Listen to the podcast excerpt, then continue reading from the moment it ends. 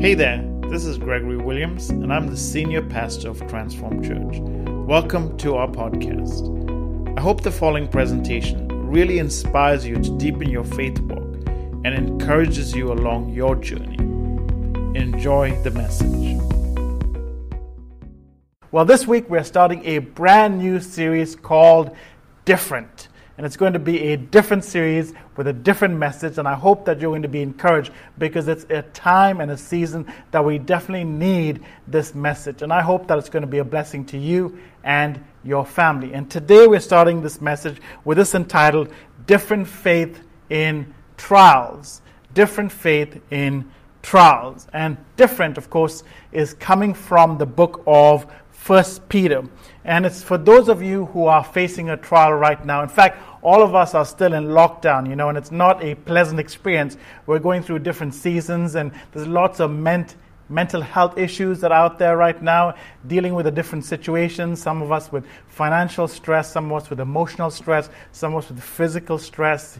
You know, a lot of things going on in different areas of our life, and so we are under a certain amount of pressure. And I believe that First Peter is so poignant, especially in the time that we're living in right now. So, if you're facing a trial, or you're ever going to face a trial in your life, First Peter is exactly where we need to go. Sometimes we wish it, it seems so unfair. You know, we could wish, get out of this. It doesn't seem right. It doesn't seem fair. We wish we could change that circumstances. Sometimes it feels like we just don't have answers. Wherever we look, it feels like there's nothing, there's no hope or no chance of this thing changing, you know. But First Peter is going to encourage us this morning. And some of us might be facing financial obstacles, as I said, struggling to pay some of your bills. And if you've lost your job, you know, we feel for you. We're praying for you. We pray that God will change that situation around. But we understand it's a difficult circumstances. Some of us are going through battling all kind of sicknesses, especially those that have gone through cancer. You know, I'm a testament to that as well. I've been through that battle as well. You know, making decisions at this time, especially where our future holds, is often, you know, under a certain amount of stress, and we have to go through a bit of anxiety because we're uncertain of what the future holds. And if you have a child that's going through a difficult season, and you know, you know they're growing up or getting into puberty and they're changing and all these things, it just seems like a lot of different challenges all thrown into this pressure cooker that we're living in in the moment. And so I want to talk about First Peter today. But before that, I just want to set a context to who Peter was writing this letter to. Because that'll help us understand why Peter says what he says. It also helps us understand and connect with these people that he's writing to because they're real people just like you and me. They had real concerns, they had real issues, they had real fears and anxiety about the world that they were living in, living in at that time. And so Peter, of course, is this great apostle of Christ. But he didn't start out that way, right? He, w- he was a fisherman, and a lot of people think that he was just an uneducated fisherman. But Peter was actually quite smart. He was an awesome leader. He was a great man, and he had a, a strong business sense because he was actually running his own business, his own fishing business. So, in no means was he ignorant or uneducated in the way that we think. He was quite a smart individual, and you can see that when you read into the text. And so, Peter is actually writing to hurting Jesus followers. And this, this new movement of Jesus followers that, that, that is just emerging in that culture at that time. And he writes some actually very deep things. He talks about election, he talks about the foreknowledge of God. He talks about sanctification and obedience. He talks about the, the blood of Jesus, you know, the Trinity and grace and revelation and hope. And all of it is just jam packed into this amazing nugget of a message that he has written in First Peter. And what's most amazing about this is that he's, he's speaking to those that are actually going through suffering. He's speaking from a very emotional point of view to these people, these early century, first century Christ followers who were just in this turmoil, in this situation. And if you're not sure what the context is, First Peter was written, we believe, around 60 to 65 AD, and it's written to people that were actually living in Rome. And if you don't know anything about history, Nero was actually the, the patriarch or the you know the ruler of Rome, and he was by any means a, not a great leader. You know, he was a despot of horrific proportions. It's reported that he did horrible things and, and he was really a bad leader at that time. Even for leaders at that time who were known to be kind of, you know, very ruthless, he was especially more than that. It's reported that he actually killed his own mother. He, and he definitely killed his first wife, and they probably think he killed his second, fi- his second wife as well. And he did this a lot to other people in, around him as well, just kind of pop them off and kill them off. And in, in July 64 AD, Rome is actually set on fire. And you know, there's a saying, Rome burned while Nero fiddled playing in his, in his, you know, his instrument. But it's actually believed that Nero was the one who set fire to this because you see, he, he wanted to build. He had this enthusiasm for building and constructing, and the Senate didn't approve his building ideas, so he actually reported that he set Rome on fire to burn it all down so he could rebuild. And so Everyone was looking for someone to blame because this fire went on for six whole days. They could not extinguish it. You know, you can believe how destructive fires in our times, and at that time they didn't have modern structures like steel and all those things. They were mostly made out of wood and things that would burn. So Rome just burnt down and it was a huge mass of destruction. And, and people were looking for someone to blame. And who does Nero blame? Well, in the middle of this city was a minority of Jesus followers. And they were strange from the Roman point of view because, you know, they were talking about someone that had been raised from the dead. They were talking about, you know, drinking blood and eating flesh because they didn't understand communion at that time. And so Nero thought it would be a great idea to blame the Christians. So that's what he did. He blamed the Christians. And so the Christians at that time became or came under severe persecution they were ostracized. And you can hear and look through history where they were used as, you know, entertainment. They were thrown into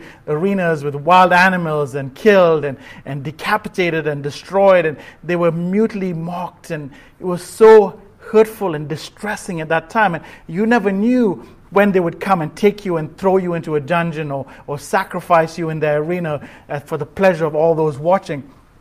And so these are the type of situations that we're li- living in. And, and Nero was such a horrific man that you know what he would do? He would take these Christians and he would just cover them with animal blood and animal skins and, and throw them in a cage. And he'd have these starving dogs that would then come and maul and rip them apart. And he would just sit and drink and watch this as an example. And this was his entertainment. Another time it's reported that he would take other Christians and he would dip them into hot wax and that he would tie them to trees and set them on fire in the evening so he could have dinner. And he could enjoy dinner while these Christians were burning on trees, screaming for their lives. This was the kind of man that he was. He was just a horrific, brutal dictator. And it's at this time that Peter writes this letter to these people that are going into this severe persecution. Their lives were in strife. They did not know if they would be able to be alive tomorrow because who knew when someone would come and catch them and put them under certain kind of lock and jail and throw them into you know a dungeon or lead them out to arena to be devoured by wild animals and so at this time, and you can think about their mind frame because they would have had family members, maybe a cousin, or niece, or nephew, or direct family members that they would have lost to this situation, and they were living under very fearful conditions. And so, as I said, this is the context of Peter's letter. That's the writing that he's writing to. And this is what he said. This is the letter from Peter, an apostle of Jesus Christ. I'm writing to God's chosen people who are living as foreigners in the province of Pontus, Galatia, Cappadocia, Asia, and Bithynia. And see, he uses this word foreigners because he wants them to understand that this is not their home. This is not where they are going to be permanently. This is just a temporary place. And he uses this word parepidemos, which means exiles and sojourners and aliens and strangers or foreigners, because he says you don't actually belong here. Don't live like those around you. Don't live with the same mindsets. Don't live with the same perspectives. And as followers of Jesus, you're not called to look like, you're not called to act like, you're not called to behave like, you are called to be different because this is not your home. it's just a temporary place that you're dwelling in. We are not here forever. And so, therefore, we need to have different values. We need to have different standards. We need to have different goals. And this is exactly what he's telling these people that are going through this extreme stress and anxiety and persecution. See, the important thing is we have to understand that if we are on a trial, if you're ever going to face a trial, or if you've ever gone through one, you know how difficult it is. But as people of God, we don't have to act like the same as other people who go through trials. And here's the thing everyone, whether they believe in God or whether they hate God or despise God, all of us go through trials because we all live in the same world. And so what happens to other people happens to us just as much. But Peter's saying to them, you don't have to act behave in the same fashion as they do, we have a different view. We have to act differently because we have a different value system. And that's what he wants them to know. And so, this is what we want to talk about today different faith in trials. Trials are definitely a challenge in our life.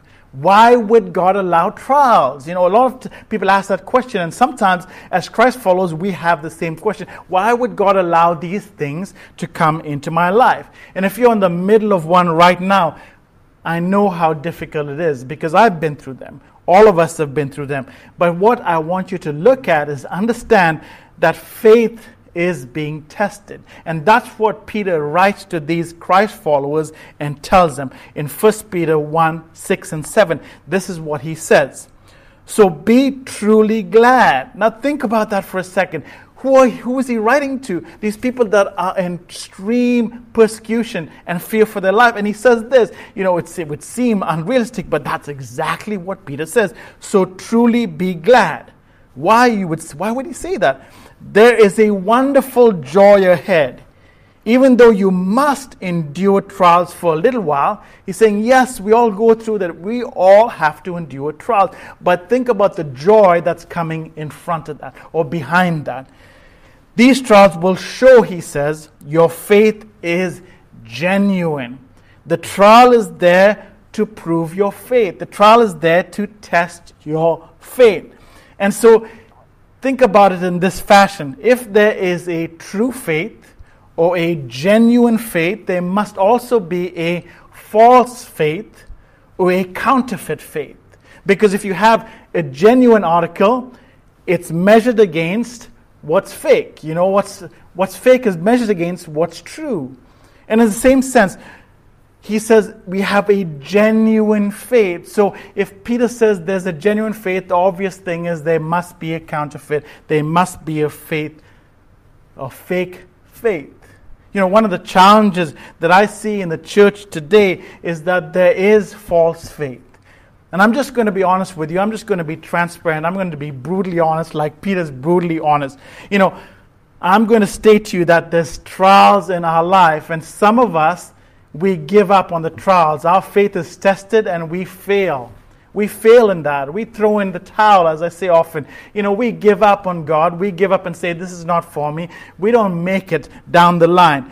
The trial we are tested in often leads to us walking away because our faith is challenged to such an extent that we give up.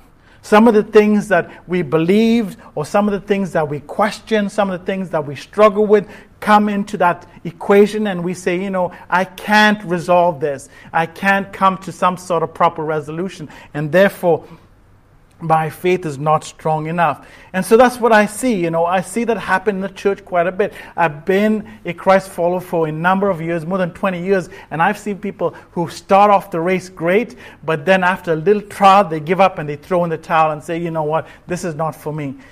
And Jesus actually talked about that. But here's what false faith is. And I think there's actually three aspects of that false faith. Number one, there's inherited faith that often leads to false faith. What is inherited faith? It's something that we were brought up in. This is what happened. You know, we automatically became that because our parents was that, and that happened to me.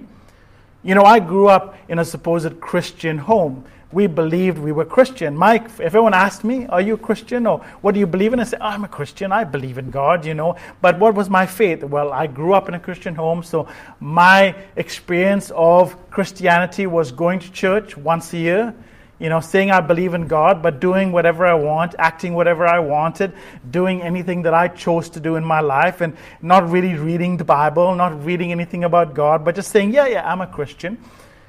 And so when trials come, I struggled with that. And that's exactly what false faith is. It's inherited faith. You know, we're raised in certain environments and we inherit those beliefs because that's what it was. But when we're challenged with those beliefs in the face of the reality of our lives, then we question, I'm not sure what I believe anymore.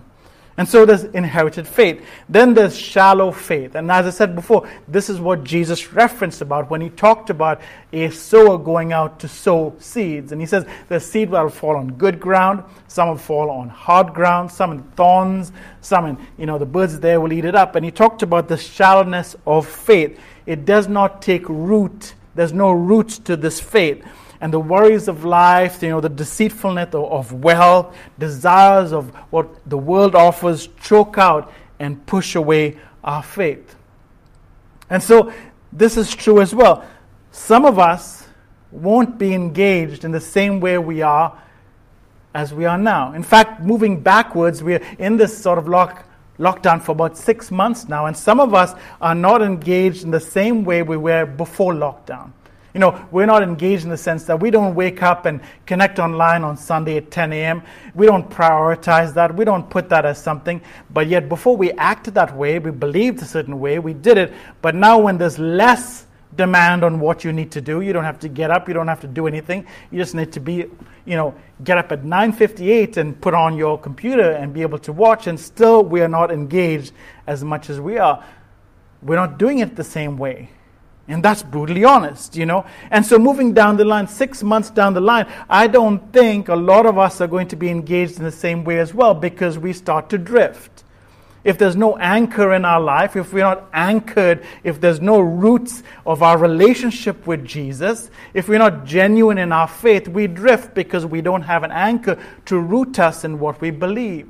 And so the life and circumstance of life comes as waves and shifts us, and we move, and before we realize it, we are far off from where we were.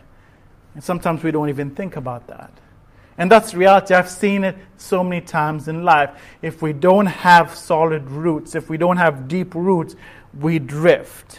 You know, one great example of this, and I, have challenged the church, and I'm challenging you, transformers, and I've challenged people right across you know, the world, wherever you're watching from, be engaged with what's happening in your community. Be engaged what's happening in your Christ following community. Be engaged with fellow transformers wherever you are. We have eLife, for example, and I, I want to commend all the eLife leaders for being a diligent, you know, bunch of people and leading faithfully through this crisis. But a lot of you are not engaged in eLife, and there's less requirement, as I said before. You don't have to, you know, get up and dress and drive somewhere to meet someone. You can just log on and connect with someone. You don't have to be isolated. You don't have to feel alone. And you say, well, there's a bunch of weird people, but you don't have to engage with them the same way if they were in person. You could be part of an online community that's about 45 minutes of your week that's going to benefit you, that's going to bless you, that's going to encourage you, that's going to lift you up, but some of us still are not engaged in it. Because sometimes we question, and I'm here to question you and challenge you are your roots deep enough that when the storms of life come, you're not taken away, you don't drift? And so we talked about inherited faith, shallow faith, and the third one is conditional faith. All of these are, I believe, false faiths.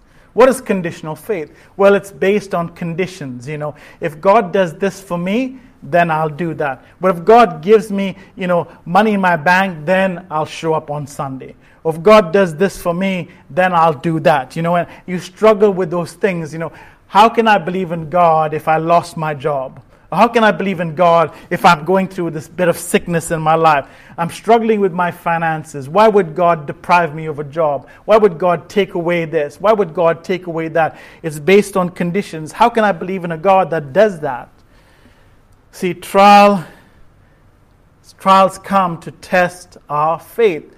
And if there's a genuine faith, then there must be false faith. And so I want to ask you to look into this. How does God use trials in our life? Because He does. That's the reality of the situation. And so, number one, trials reveal your faith. Trials reveal your faith. And so, Peter says this in 1 Peter 1, verse 7. These trials will show that your faith is genuine. That's exactly what he says, and that's what we were referencing. These trials will show that your faith is genuine. We often think that when a trial comes into our life that we've done something wrong, that God is punishing us, that we have been horrible or we've done something really bad to deserve this sort of bad thing in our life. And that's not true at all. That's completely opposite to the structure and the meaning of what Peter is trying to communicate to us. You know, a faith that has been tested is a faith that can be trusted. A faith that can be tested is a faith that can be trusted. If there's nothing in your life to prove what you believe in, how do you know what you believe in? It's never been tested. And I can say, well, I believe in this and I believe in that, but I've never done anything to prove that faith, then there's no depth or truthfulness or greatness to my faith. It's never been tested. And so that's what Peter's trying to communicate. He says, to show that your faith is genuine. How can Peter say this? Isn't this an appalling statement? Well, Peter says this because of his experience his experience with Jesus. You would recall at the time that Peter was this gung ho fisherman. You know, he would just shoot from the hip. He would be this guy who would say anything and do anything. He was rough, you know, he would do a bunch of stuff. And so, if you look in Luke 22, there's this amazing experience that Jesus and Peter have. And as this is it, it says, Simon, Simon, Satan has asked to sift you as wheat. But I've prayed for you, Simon, that your faith may not fail. And when you've turned back, strengthen your brothers. That's what Jesus told Peter, and that's exactly what Peter is saying to the rest of the Christ followers. Because you see, he was tested. Peter had a massive test. Peter was the one who stood up to Jesus and said, You know, all these other guys, they're not really followers of you, Jesus. I got your back. No matter what happens, I'll always be there for you. I will never deny you. I'll never walk away from you. I'm just going to be your cheering squad all the time. And what I want you to understand is the enemy is always looking for opportunities. He's always planning. He's always scheming to take you away from God. So he will throw things at you to test your faith. See, early in, in Peter's walk, he was probably an obnoxious guy. You know, when he just started with following Jesus, he was probably obnoxious. He was impulsive. He was definitely cocky. He was very inconsistent in what he believed. But later in his years, you know, when after, you know, he had this amazing experience, he was faithful, he was devoted, he was patient, and he was bold he said, Jesus, I will never forsake you or deny you, but that's exactly what happened. You know, this little girl came to him when he was under pressure and said, Hey, I recognize you. Aren't you one of those Jesus follower guys? And Peter said, Oh, no, no, no. I would never do that. I never do that. And he denied Jesus three times. And then he broke down and cried when he realized what he had done. You know, before the resurrection of Jesus, Peter was fearful, he was anxious, he ran away, he denied Christ. But after this amazing experience of knowing that Jesus came from the grave, came back alive, that his faith was built on something, after the resurrection, Peter was this amazing, fearless leader. And he was the one who stood up, you know, on the day of Pentecost and preached with boldness, declaring Jesus. And 3,000 people followed Jesus that day and were baptized because of Peter's boldness and his fearfulness, fearlessness when he was fearful.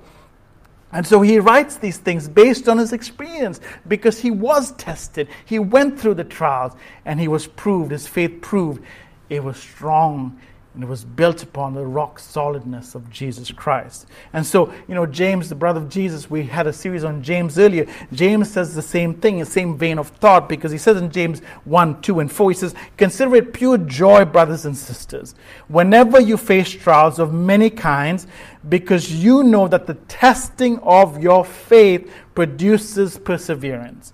Let perseverance finish its work so that you may be mature and complete and not lacking anything. You see, what we have to understand is that pain wrecks us, trials test us. We go through a whole bunch of things, but I want to promise you this there's a purpose in your pain.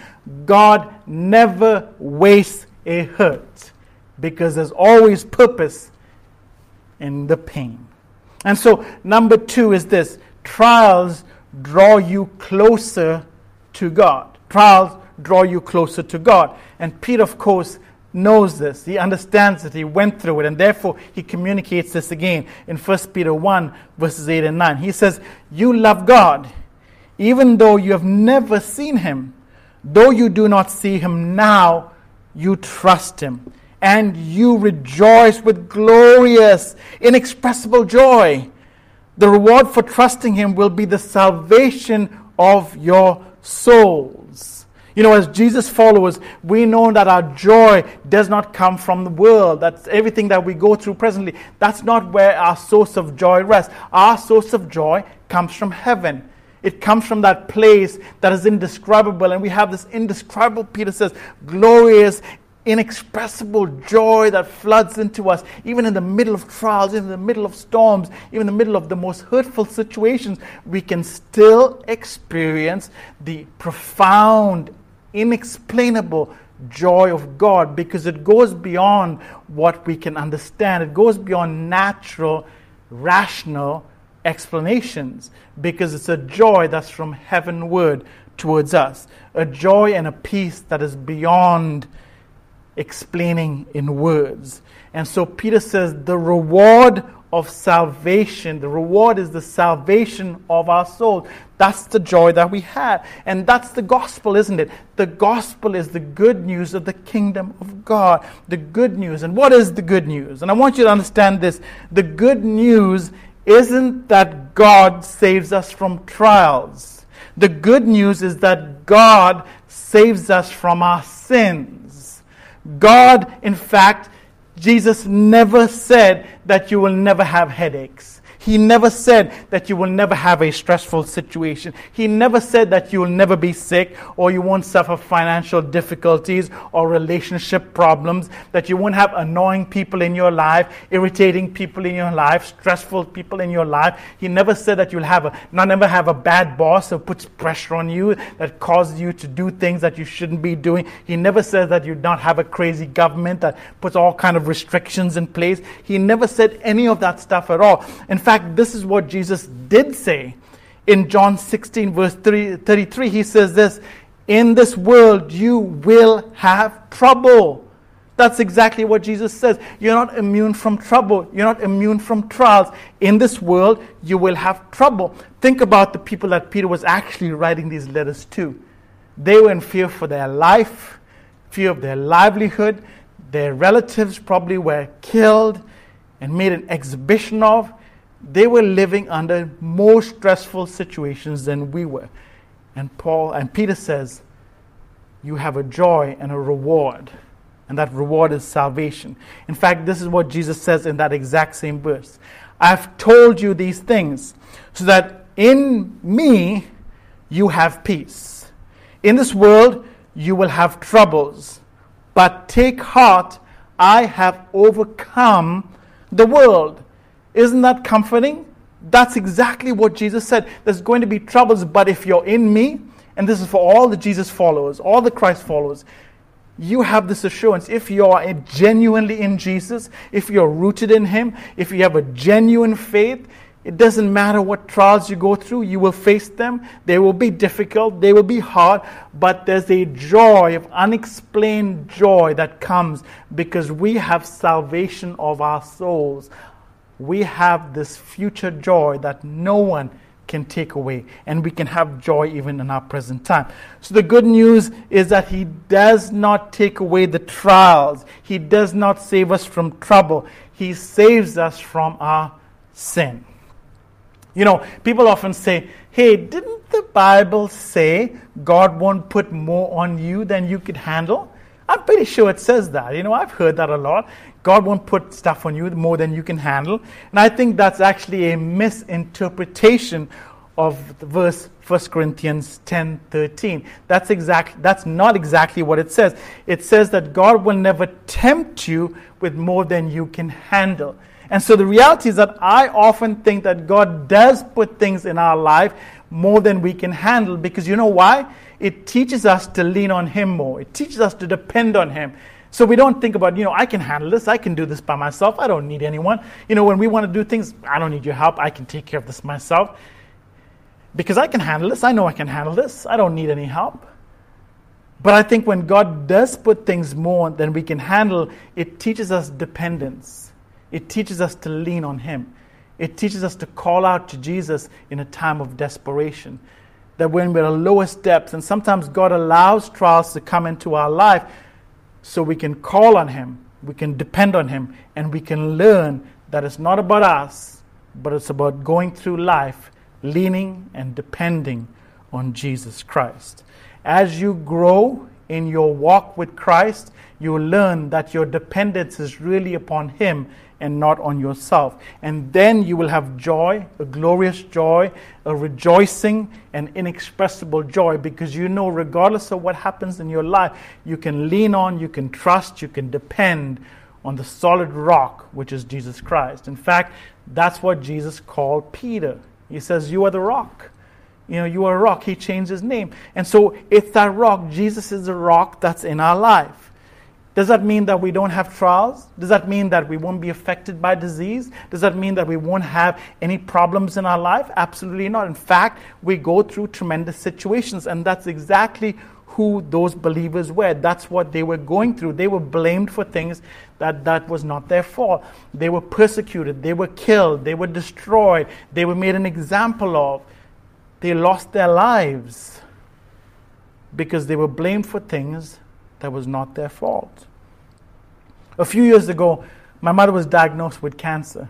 And that was a big blow. It was a blow to her. It was a blow to us because, you know, losing your mom is a big hurdle in your life. All of us have to go through at some point, but we were not ready to do that right then. You know, we went to the doctor, and the doctors didn't give us a, a good diagnosis. In fact, she said, you know, this is not good at all. You have to prepare yourself because I don't think you're going to make it out of this.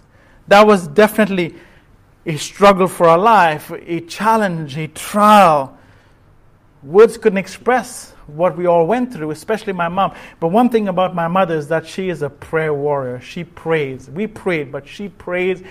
I don't know how to describe that. She's an amazing prayer warrior. She goes into a closet, she locks the door, and she prays, and she believes, and she stands on the Word of God. And she stood on, word, on the Word of God, you know.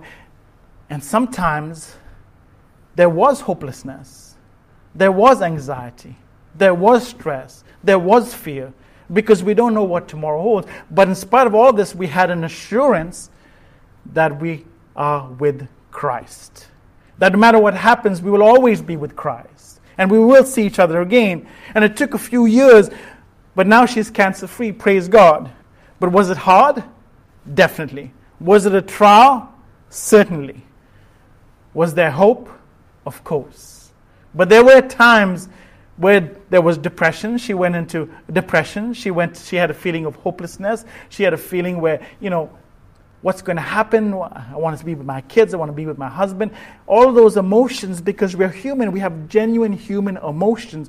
All of that comes into our life. But when we learn to lean upon God, let our faith grow deep into the solid bedrock that is Jesus Christ the trials of life are not going to shake us and pull us out and uproot us and throw us into the fire. They're going to prove that we have strong roots. You know, when the storm comes and you have a tree that's rooted and grounded, the storm proves the solid rock of the tree. it tests the tree to see if it's bound, if it's rooted in solid ground. And if it's not, it topples over and eventually it dies. But if it's rooted, the storm can uproot it. It proves the strength of its roots. And so, what we have to understand as Christ followers, all those out there that might not be Jesus followers, I want you to understand this. My faith isn't based on what I see, my faith is based on who God is. And He is God in the middle of the storm. And He is God in the middle of the trial. And He is God no matter what happens because He is the joy of our life. We have a, we have a faith, but we do hurt. We have a hope, but we sometimes have anxiety. We have to learn to take a step towards Him. And all of those of you who are going through trial, whether you follow Jesus, whether you acknowledge Him or not, I want you to make a decision, and that is to take a step towards Jesus. If you don't know Him, I want to share with you that there is a genuineness of peace and joy that can surpass the trial, but it's only found in Jesus.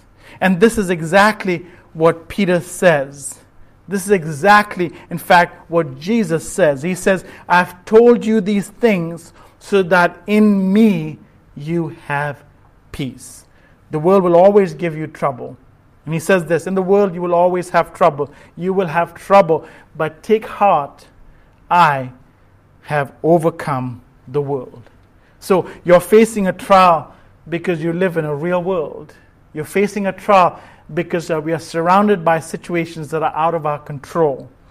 But that's why you need to come to Jesus because He is the joy of salvation in the middle of the storm. He can give us a joy in the middle of our trial, He can give us an inexpressible peace in the middle of our storm. We can have this because of Jesus, because we are put our faith and trust in Him. Let me pray for you right now. Heavenly Father, Lord God Almighty, Father, we thank you right now. We thank you that we have this solid rock faith that can be rooted and grounded into you. That in the middle of every storm, in the middle of every circumstance, in the middle of the trial, we have the joy of salvation. We know beyond a shadow of a doubt that you have our best interests at heart. That you are genuinely interested in us because you love us, you care about us, and you've planned for us. And so I pray for every single Christ follower out there that might be going through a trial, that might be going through difficult circumstances, that you inform them, you console them, that you continue to just help them understand that it's the trial of their faith that proves the genuineness of their faith. It's not come to pull them away or cast them aside, but it's there to prove and test the strength of their faith.